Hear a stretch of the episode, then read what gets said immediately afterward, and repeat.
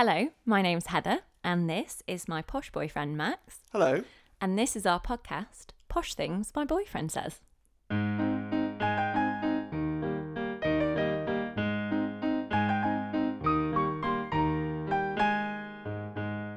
So, welcome. This is episode three, Woohoo! uh, which follows up from episode two, all talking about Vimto. It turns out from our listeners, people do also, apart from you and your family, drink Vimto. Yeah, Who knew? unbelievable. It wasn't just our family floating the uh, entire business. Yeah. Genuinely unbelievable from my perspective. but that's good to know. Uh, so, it's another week in lockdown. It is. Yeah. Uh, week three in lockdown? Something, yeah, I think it's week Hmm. three. Or, yeah, something like that. Uh, how are you doing? I'm doing well. I'm actually quite enjoying lockdown. It's quite good. Life. I mean, I can say that because I'm not a frontline worker and I haven't been furloughed, and none of my family are currently poorly. So you know, as far Happy as days. Uh, yeah, exactly. Yeah. Um, it's it's been good. We're still allowed out. Managed to get myself sunburnt today. Classic. Excellent. It's because they don't have sun in the north, right? that is absolutely true.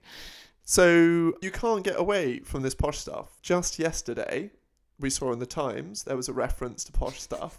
that I thought, The Times bought specifically so that we could read the supplements and, more importantly, do the crossword. which I nailed. with what was the word I'm sorry earlier? that you nailed. yeah, what was You would not have gone burnt sienna. Let's No, just. that's This is a team effort.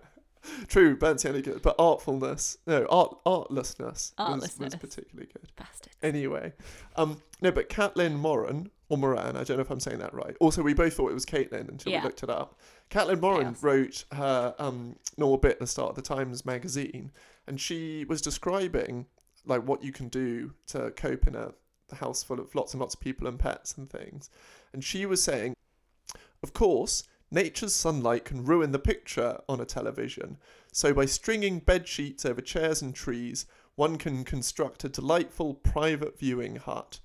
Suddenly, you have a cinema room like posh people, and you're getting fresh air. So I immediately saw that and highlighted that. But what I really loved about that as a reference, first of all, it goes back to what we've been talking about. So that posh people, so like having nice things and being posh is like very, very interwoven. Yes. sort of considered to to often be one and the same. Um, but also, I read that at first and I was like, I don't have a cinema room. That's not I think fair. you're a bit offended. I wasn't necessarily offended, but I was a bit taken back. It's oh, a cheap shot of posh people. And then I paused and I was like, oh, right, yeah. But it is oh. true, actually, that in my parents' building in London, there is literally an entire private cinema that, that Yeah. we've rented a couple of times, Yeah. which which I think you recorded as a tweet I was, once. I was just about to say one of the things that I wrote down. Oh yeah, I need to book out my parents' cinema. It's classic. I mean, so fair But play. true. Moran is almost certainly not listening to this, but if she is, fair play. You got me. I, I didn't even register um, at the time, and I was initially taken aback by your comment. But yeah, so and I think I think the thing is is that you wouldn't necessarily call it a cinema room. Lots of people call it a snug. mm, Now I think a snug is posh because it um, has within it the idea that you have one more than one living room, and two that your other living room is too big to be cozy, and therefore you need a smaller room in which to feel, you know, like a bit like a embryonic thing to be able to watch a film nicely. tell you what, we could do with a snug to record this in. Yeah, I'd quite enjoy that Uh, actually. the, the snug thing, I think, in, like, well, we don't have a snug. we do not have a snug. No, I mean like my family don't have Oh, a right. snug. But we do have a sitting room and what we call a studio, which is sort of a, and it's not a small cozy second sitting room. It's like a really really big one with a skylight and it does have a big TV in, but I wouldn't call it a cinema. Um, but yeah, that's in that's in one uh, one home, and then there's the other home that also has the separate cinema. But but there's uh, you know if I had a snug, I think that'd be a great thing to have. Uh, most people would want a snug. I would have thought. Indeed. So lots of lots of our friends have written in to take sides with one or t'other of us. Uh, T'other. T'other's not a thing. it is a thing. It is Fine. absolutely a thing. Dropping Yeah. the vowels. Very good. So lots of our friends have um, emailed in, WhatsApped us with their own opinions about the dinner supper tea debate. But you were reading a book this week, weren't you, Max? Which I think settles the debate. And we wanted to come, we wanted to come back to this and uh, call this segment "Come Again." Come again. Um, I love new segments. So there's another big moment. Um, but yeah, this is a new segment we're calling Come Again, which is where we revisit discussions or points we've had in the past. And it might be that we've got correspondence on them and that's, you know, brought us back to something. Or having talked about something on an episode, we come across some more material that, that we should probably have researched in advance. so speaking of research though, I'm like I'm researching the North as part of this. This is and why are you doing that, Max? but because of my undying commitment, darling, to get to know you better and understand your roots. Uh, this was a book that you were very keen on me reading, and to be fair, it's been excellent so far. I've not finished yet. This is called Pies and Prejudice. the best title of any book It ever. is good, though. I'm nearly halfway through, and there's been not a single mention of pies. So Just wait until you get to the section on Wigan. Ah, I'm not there yet. Liverpool and Manchester have been done um, thoroughly. Two big chapters on them. Um, but yeah, Pies and Prejudice in Search of the North by Stuart Maconie. And this, sort of quite early on in the book, there was something that leapt off the pages for me and um, made me want to revisit or go come again um, in respect of our discussion about meal times. And this is a section, so he's visited a chippy in uh, Crewe. Chip shop for those of you who don't. Do you say chippy in the south? Yeah, Yeah. yeah, you do. That's just a British thing. I think so. Yeah, that's Okay, pretty. good. That's country, nationwide. Um, so, so it says here. So reading an extract, page thirty-nine. Gordon Gekko in Wall Street sneered that lunch was for wimps, but it would have been more accurate to say that lunch is for Southerners. so pause there. First of all, that's absolutely right because when you did your true. rundown, Yeah. you just left out lunch. So I with him didn't. so I, I- far, whoa, whoa, whoa, whoa! Before you move on, I did Mm. not leave out lunch. Lunch is called dinner. right? You are a rubbish student. You're not listening. Then it goes on. Up north, we have our dinner in the middle of the day and our tea at night. Okay, so very much lined with you. But then this next bit really hit home, and I thought it was worth worth quoting. A little defiantly, my Scouse agent and I will still talk about going out for our tea, even if we're dining somewhere dreadfully she-she in the West End, which we don't do, obviously. And don't get me started on supper. A TV producer once invited me round for supper, and I was genuinely flummoxed. Supper means something very specific in the north, and I was rather bemused by the prospect of going round to her house in Chiswick at half ten in the night in my dressing gown to have digestive biscuits and cheese off my lap on the settee while watching the telly.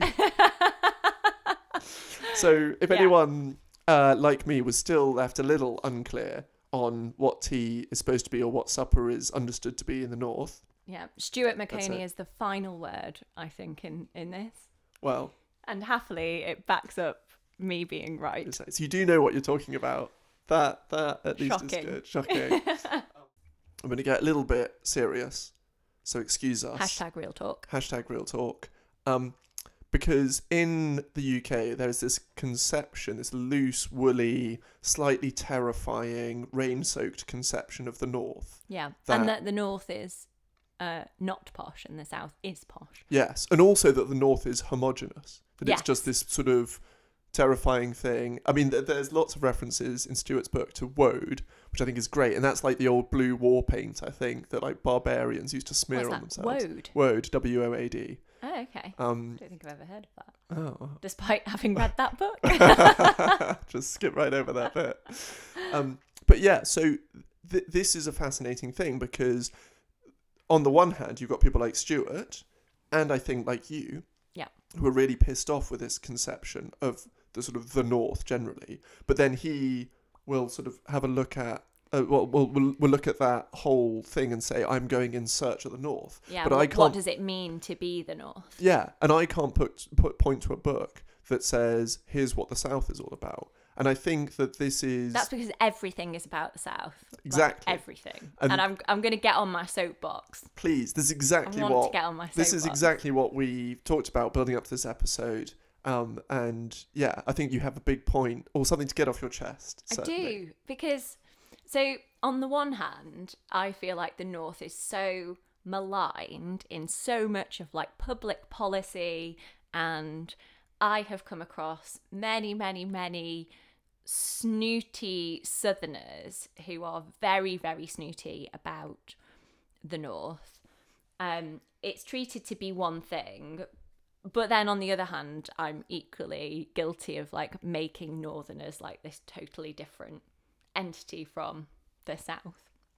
Um, but I'll give you a good example of somebody I used to know at university who was a theatre student.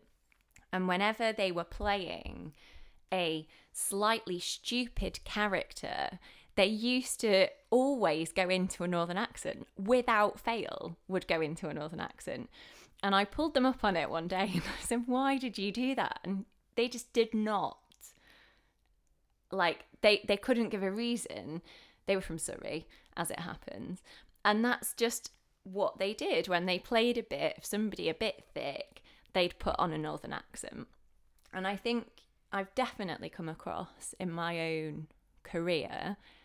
Um, I think I think I have softened my accent quite a lot, having been in London for so long. Um, and I think you're taken a little bit more seriously when you have just a very neutral British accent. Now, it might be like a strong accents thing. So if you've got a strong Essex accent, I think people kind of suffer from the same um, the same prejudice.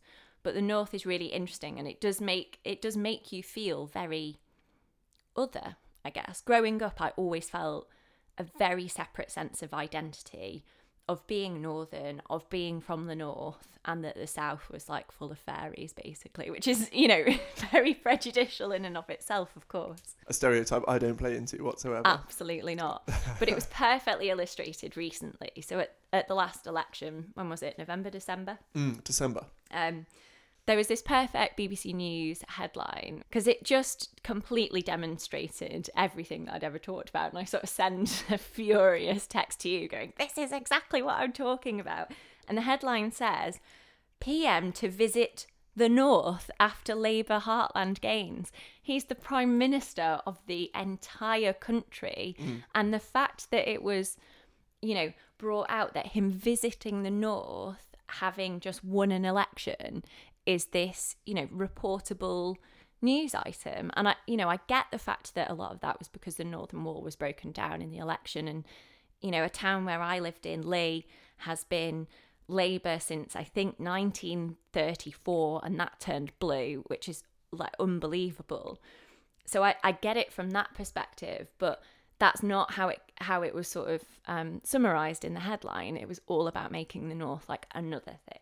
But I think that was really interesting because you texted me at the time, and that how absurd that is wouldn't have occurred to me unless you pointed it out, because sort of that is just the usual um, Mm. way that the news is presented. And going back to um, Pies and Prejudice book, one of the very earliest comments in it, I think it's in maybe the opening paragraph or something, is pointing out the fact that the BBC has a correspondent for the North, but doesn't have a correspondent for Yeah, the South. That's a really good point. Because, you know, yeah. that just doesn't, it's just not a thing. Yeah, I, I think it. You know, we've we've talked a bit about how the North is like quite culturally different, and I think that's one of the, the things that's really good about Stuart Maconie's book is that he does. Um, he's able to describe those sort of small things that make up a culture really well, um, and make sort of show how the history of the North makes it feel so different. But also, it has real world impacts on how people live their lives and the quality of life that they have now. Um, yeah, and their so it's not opportunities. absolutely. It's not this quaint sort of notion of oh ha ha ha North v South. Isn't that all funny? You know, the South gets per capita much more investment than the North does. If you've ever been on a train from Liverpool to Manchester, you literally get rained on on in the train. Yeah, no, that, that's definitely right. But I think that the more interesting point on like a day to day perspective is, as you were saying, if there's this general idea that if you're going to do an impression of someone who's stupid, you put on a northern accent, Yeah. or if you have a strong regional accent, then it's harder to be taken seriously. Mm. Then that's just bonkers. I mean, you think of all of the unbelievably um, talented and uh, like successful people from the north. The north. say, exactly. from places like Manchester and Liverpool, when Yeah. when like Liverpool was the second city of the empire, and Manchester was Mm. Cottonopolis, and you had people sort of you know driving the industrial revolution and changing the world from these places. It's clear that sort of um, talent isn't going to exclusively be coming from the well-speaking South, but No. all of these sort of weird pies and prejudice issues. It does Uh, it does come out um you know to to kind of spin it in a more positive way is that there is a sense of identity about where i'm where i'm from and being proud of the achievements of you know manchester and liverpool and the northwest in general um uh, in in a way that you've often said doesn't you can't can't really relate to because you don't have that same sense of identity I will say this: you do Mm. have this distinct Mancunian identity that can be a massive um, asset because it's really strong Mm. um, in a way that I think lots of other places don't, and that's worth holding on to. But it's it does come up against all these problems that you can't really have that distinct identity while also breaking down your otherness from the rest of the country. Yeah, absolutely. And a, a lot of people I know wouldn't want to lose that sense of identity. They don't want to really be associated with London. It's it's this very foreign place to them. Before I moved here, my mum had been here once, I think, on a Yeah. school trip. Your brother-in-law's never been here. My brother-in-law's never been to London. We offered we offered him, your sister and him, to come and visit, and He's they just sort of yeah, just their faces fell. They were so uninterested. Yeah, yeah, very. They just have no interest in kind of getting to know what London Well, fine, what enough. London has to has to offer. Um, Yeah. And that's because the north has so much, obviously. Yeah, and I think that that can get overlooked. The north is and still remains, even though I, I'm you know I'm going out with you and, and spend a bit more time up there and know better. It's a scary place. What? Yeah. what do you mean? It's a scary Genu- place? like genuine. If I get off the train in Manchester, I've never been to Liverpool. That thought terrifies me. I'm going to take you there next time we go go Yeah. home. Jesus. But yeah, like like getting off in Manchester or when we um got the train up uh, recently, I'm like I'm scared. I think at any minute people are gonna like turn on you. Because you're posh. Yeah. No, all you'll get is a gentle ribbing um, about being southern, um, which you have had on several occasions. So we had a, an excellent trip to visit um, our friends in Morley in Leeds and had a day out uh, on Morley High Oh, Street. yeah. Um, This is good. Max paid, I think it was thirteen pounds for a round of two pints and two double Hendrick's and tonic in a pub, and then we went to Morley Pool Hall. Um, It's just the greatest place in the UK. can you tell a story about So this you is- playing This this is the second proudest moment of my entire life. Oh, second proudest. Second. What's the first? The the first was, and I've got eyewitnesses for this as well, was on so last episode you mentioned that we go on these canal boat trips. Mm. and uh, I was doing a whole bunch of canal boat driving. We spent a good few hours going, a couple of hours, whatever it was, um, going through a bunch of locks with this guy. And then he was about to speed off because we'd got through the lock section. But then just before he did, he said, Yeah, fair enough, mate. I've been doing this for about eight years, and I've got to say, you're the best driver I've ever seen. And that Just for an audio of my life. description, Max, on delivering that line, then opened his arms up like he'd scored a goal at the World Cup. That felt better than scoring a goal at the World Cup. I promise you that. So, so t- tell us about the second, But the second proudest, proudest, moment. moment. of my entire life was uh, in so in Morley in Leeds, definitively northern place, um, going to the local snooker hall, which, if I remember right, it's really weird. It's sort of in what feels like a disused office building. You go on, Yeah, up a bunch floor. of yeah, you go up a bunch of staircases, um, and It's get like being in the office actually, because the building has that very sort of slough 1970s sort of feel, feel to it. Yeah, absolutely. And it's like uh, one pound pints or whatever it is. Yeah, it's yeah, it's, it's certainly pretty cheap. And anyway, it's a great place. A whole bunch of pool tables and uh, dartboards. And we were playing a couple of games of pool, and there were some guys playing darts near us. And I was watching them because I quite like playing darts. And this guy spotted me watching. And so when we finished our game, he wandered over and said, like, oh, do you fancy a game of darts? I thought, fine, yeah, I'll give it a go. I played and I beat him fair and square, double whatever it was checkout, but got the, the legit double point um, checkout. And then he turns to me and says, that like well done that was a good game what league do you play in which was amazing for me because i've never even you know played any kind of competitive fixture so that blew my mind Yeah. um, and I said, "Oh right, no, no, I don't play in any leagues. I just played a lot with my brother growing up." And his response to that was, "Oh, was that in the West Wing or the East Wing of your house?" No, it was in the studio. yeah, well, ah, the aforementioned studio. Um, yeah, so that really high. Like, beat, beat. You have to admit, beating a random Northern bloke at darts on his home turf. I can that's see. pretty good. I can see I was the appeal. bursting with pride. That made that trip. you were. me. You wouldn't shut up about it all evening as well, especially because we were a few pints down. yeah, exactly. Ah, what a moment.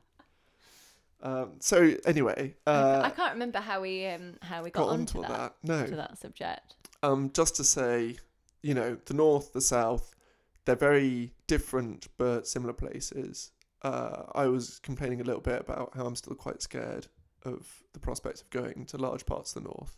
The north is still this slightly s- scary place to Mm. me because it is quite unfamiliar and um, it's sufficiently different that you don't feel comfortable and at home there if you are me. Interesting. Yeah. Well, I can safely say, darling, I've been sent to you as an ambassador of the North to make you feel more at home. Oh, thanks. now it's time for my favourite part of the podcast. It's time for some more correspondence.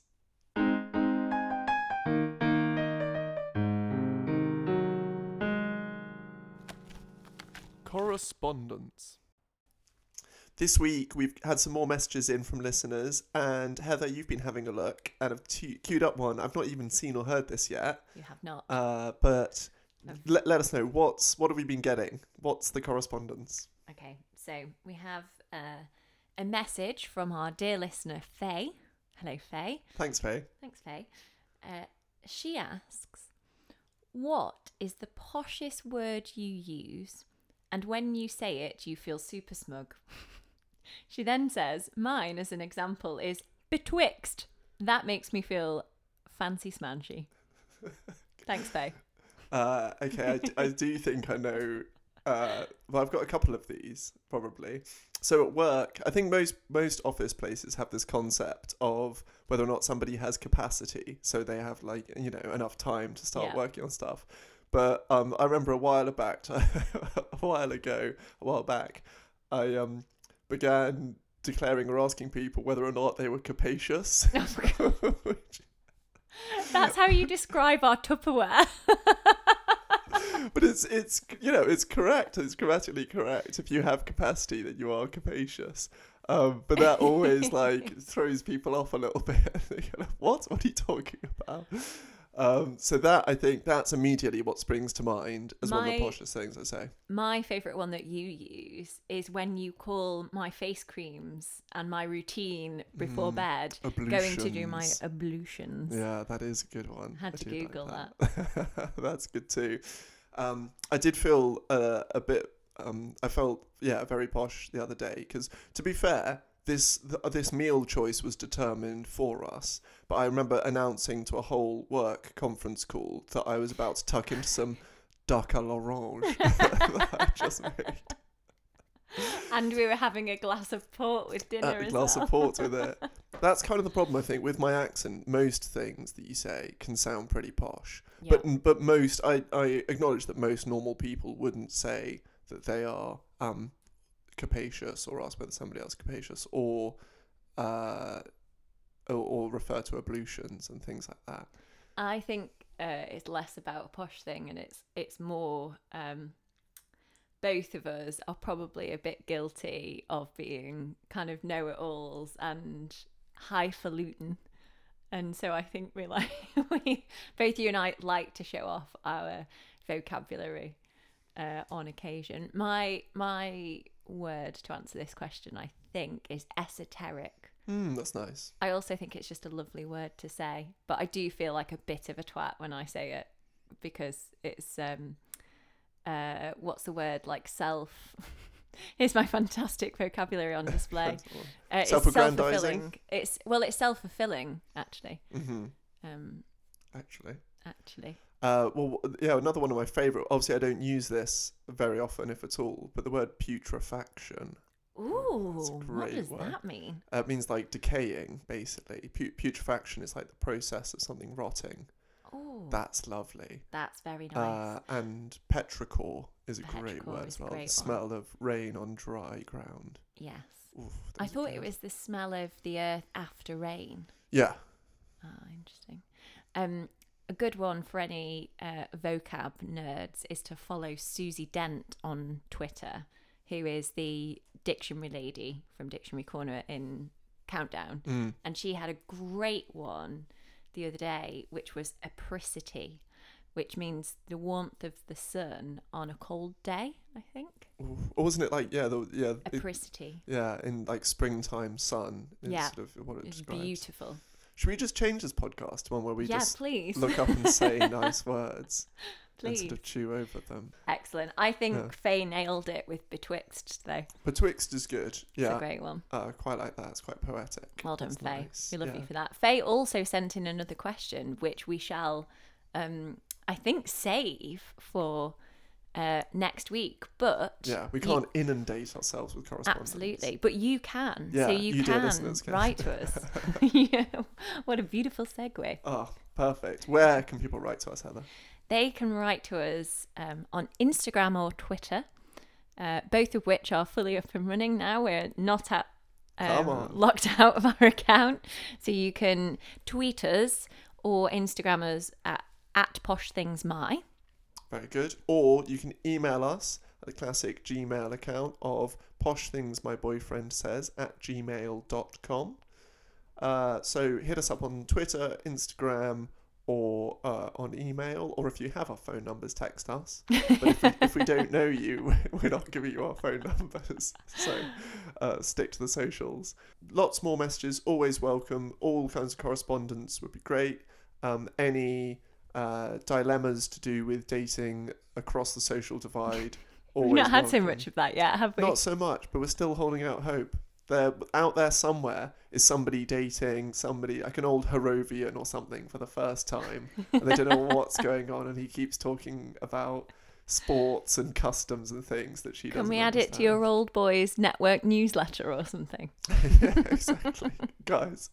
Send us send us your questions here, but yeah, send it all in. It's all good stuff. Uh, we'd love to hear from you. Cue jingle.